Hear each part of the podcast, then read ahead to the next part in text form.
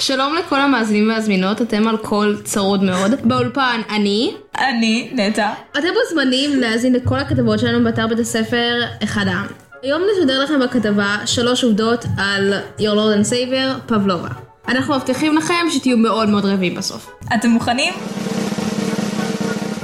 לא, כי אין לכם מושג about your Lord and Savior פבלובה. אז קצת רקע, אמ, פבלובה הייתה בלרינה בבולשוי ברוסיה, והיא הייתה פרימה בלרינה, שזה המקום להגיע אליו כרקדנית, ואחרי קצת מחקר עליה אני ממש ירד לי הערך אליה. אז um, נתחיל בעובדה הראשונה, שהיא לא הייתה בלרינה רגילה, היא הייתה מאוד איקונית בקטע די רע, בגלל שכל דבר שיש בספר החוקים של בלרינות היא פשוט לא עשה נכון.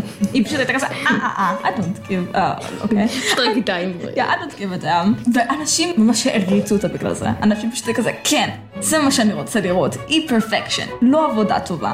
ואנשים פשוט מאוד אהבו אותה בגלל זה, ולא היה לי מושג בגלל ש... כאילו המורה שלה אמר לה שצריכה להמשיך במה שהיא עושה למרות שהוא אמור לקרוא את הספר הגדול הזה ולהבין כאילו מה עושים בלריניות. very בלרינות. professional professor by the way.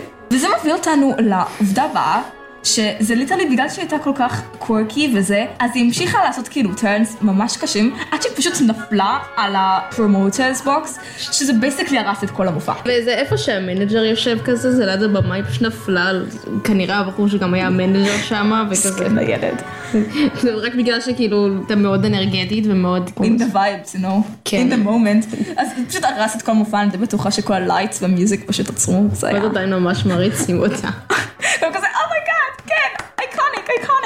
ולמרות כל זה, עובדה שלישית, בגלל שהיא כל כך הייתה favorite, אוקיי? כל כך אהבו אותה, אז literally יש גם קינוח וגם טעם של גלידה על שמה. לשני קוראים פבלובה, אוקיי? וזה על השם שלה. למה? אוקיי? יש כל כך הרבה אנשים כל כך הרבה יותר ראויים לתואר הזה. יש עכשיו טעם של גלידה על אישה שכאילו רקדה עם... עם וזה גם אחלה טעם, יש בזה פירות. כאילו, זה הטעם. איך היית קוראת הטעם הזה? טעם נטע, אני נטע by the way. טוב, אז אה, תודה רבה שהקשבתם. אם אתם רוצים לשמוע עוד על נושאים שבסופו של דבר אינביטבלי יהפכו לאוכל, אז אה, תמשיכו לשמוע. להתראות. ילדודס.